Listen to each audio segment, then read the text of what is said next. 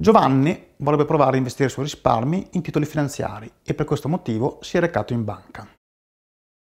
Ciao Michele.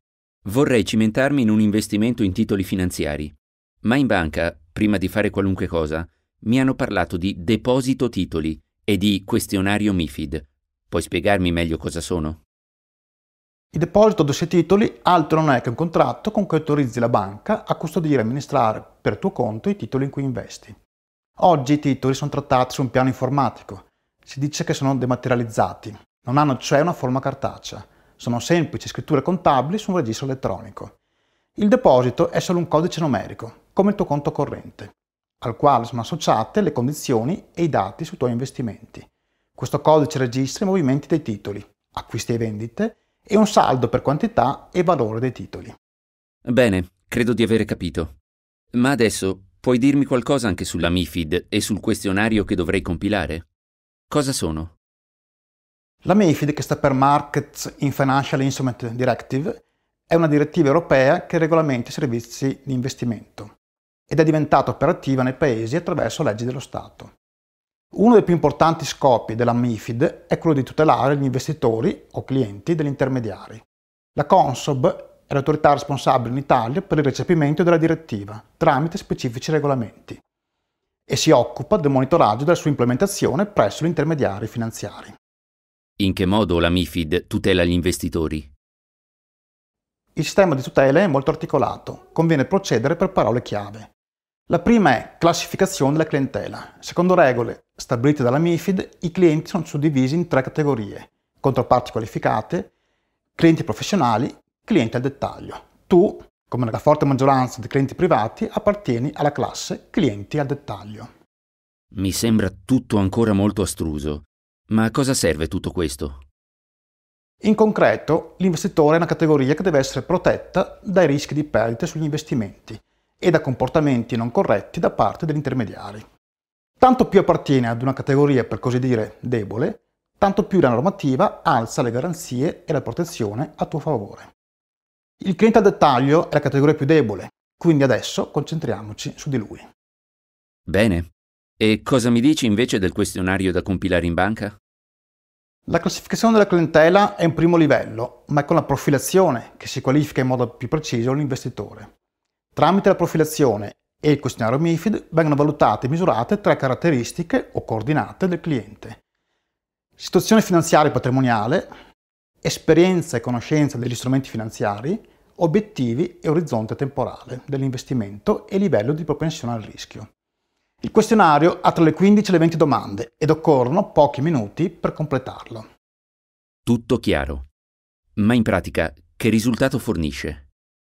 In generale tu verrai classificato tramite una sorta di rating che varia da 1 a 7. Quanto più alto è il rating, tanto più sei ritenuto adatto o capace di investire in prodotti finanziari complessi o rischiosi.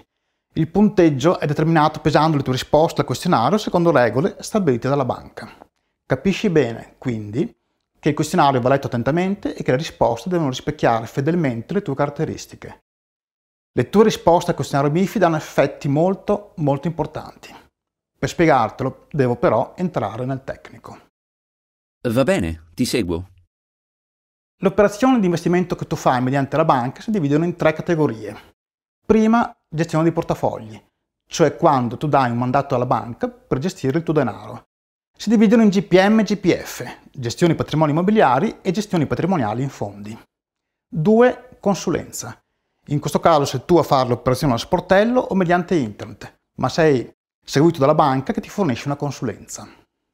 3. Operazioni di iniziativa cliente, cioè quelle fai da te. Hai messo molta carne al fuoco, ma ancora non capisco in che modo la MIFID riesca a tutelarmi. Tutte le operazioni disposte da te o eseguite per tuo conto devono essere compatibili con il tuo profilo e quindi con il punteggio che la banca ti attribuisce sulla base del questionario MIFID. La compatibilità è a tre livelli. Adeguatezza, è il regime più forte di protezione. La singola operazione, valutata eventualmente con riferimento al portafoglio globale del cliente, deve essere compatibile con tutte e tre le coordinate di profilazione.